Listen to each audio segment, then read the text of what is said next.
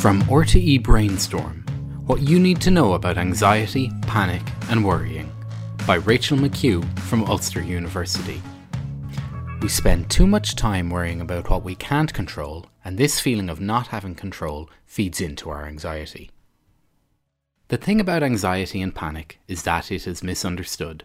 A lot of people don't know what anxiety is. Do you know why we panic? I think if you did, you would not be as scared of it. We worry and then panic because our brain is telling our body that there is an immediate threat or danger, when in fact there is usually no physical threat present. However, our body does not know this and reacts in the appropriate way because our brain tells our body that there is danger. It would be the same if you were out in the wilderness and a bear was coming for you. Your brain would tell your body once again that there is a threat, but this time there would be. To put it simply, the correct type of reaction is happening, but in the wrong situation. This is called the fight or flight response. Your body is getting ready to either fight the bear or run away. It is a healthy and natural response. But when you have anxiety, you don't need this to happen because there is no bear. When your brain is hijacked with racing thoughts, have you ever felt sick or felt that your stomach has dropped? This is because you do not need your digestive system to fight a bear, so it shuts off. Adrenaline reduces blood flow and relaxes muscles in your stomach, causing nausea, butterflies, or churning. This is because the blood flows instead to other muscles, which would be needed more in a dangerous situation. Your heart beats faster because your blood pressure increases as the heart pumps more blood to muscles, allowing you to run away or attack. You can't faint while taking a panic attack.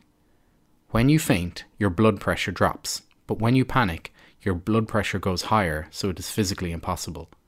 Your hands may tingle as blood is diverted to larger muscles like the arms and legs.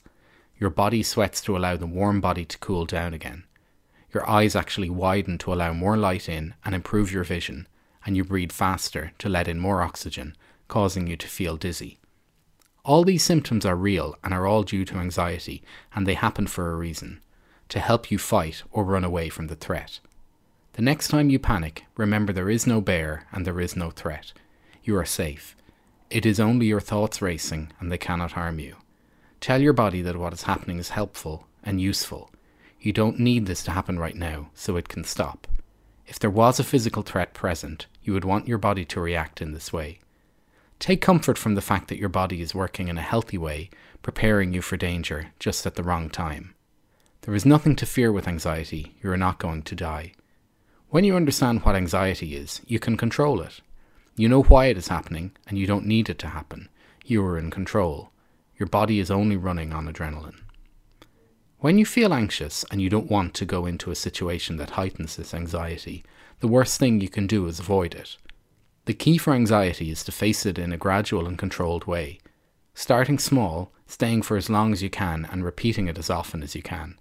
Do this and just observe how, in fact, your anxiety decreases the longer that you stay.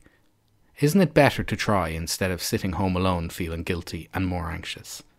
The more positive experiences you have, the easier it gets. If I was terrified of a scary movie and watched it every day for a week, would I be as scared at the end of the week? The more times we expose ourselves to anxiety, the anxiety decreases. It is a fact that the longer we stay in an anxiety driven situation, the anxiety does go down.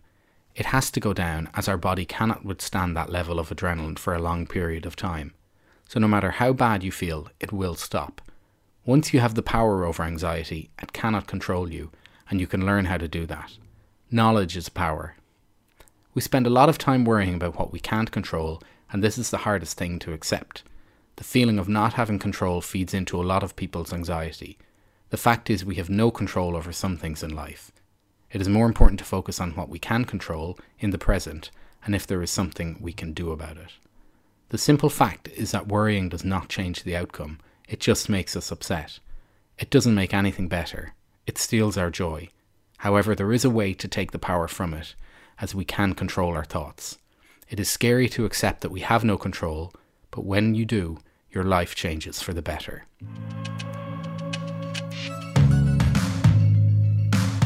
This is based on an original article by Rachel McHugh of Ulster University for RTE Brainstorm.